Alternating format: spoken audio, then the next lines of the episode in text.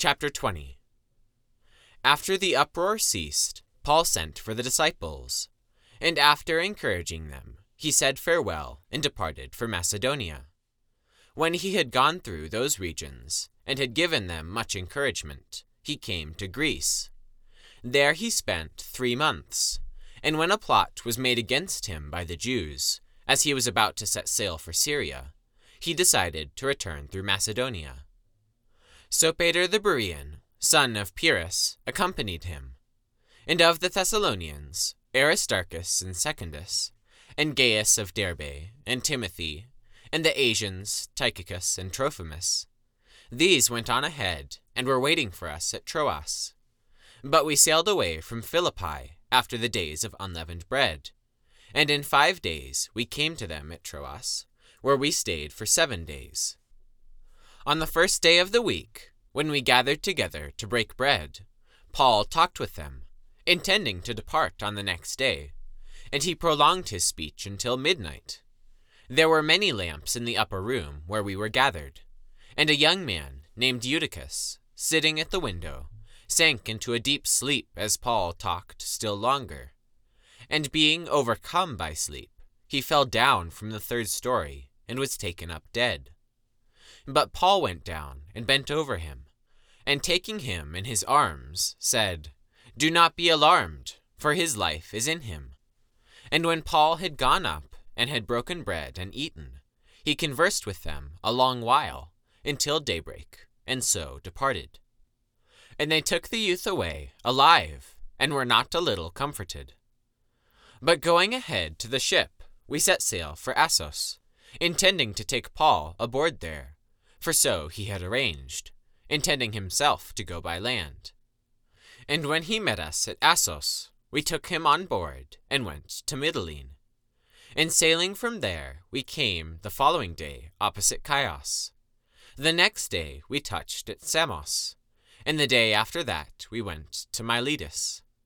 For Paul had decided to sail past Ephesus so that he might not have to spend time in Asia, for he was hastening to be at Jerusalem, if possible, on the day of Pentecost. Now from Miletus he sent to Ephesus, and called the elders of the church to come to him.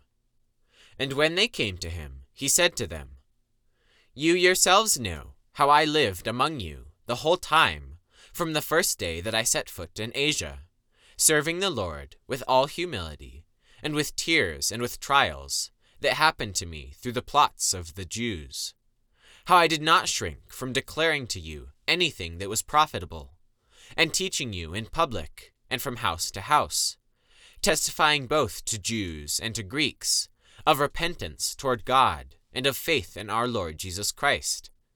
And now, behold, I am going to Jerusalem, constrained by the Spirit, not knowing what will happen to me there, except that the Holy Spirit testifies to me in every city that imprisonment and afflictions await me. But I do not account my life of any value, nor as precious to myself, if only I may finish my course and the ministry that I received from the Lord Jesus, to testify to the gospel of the grace of God.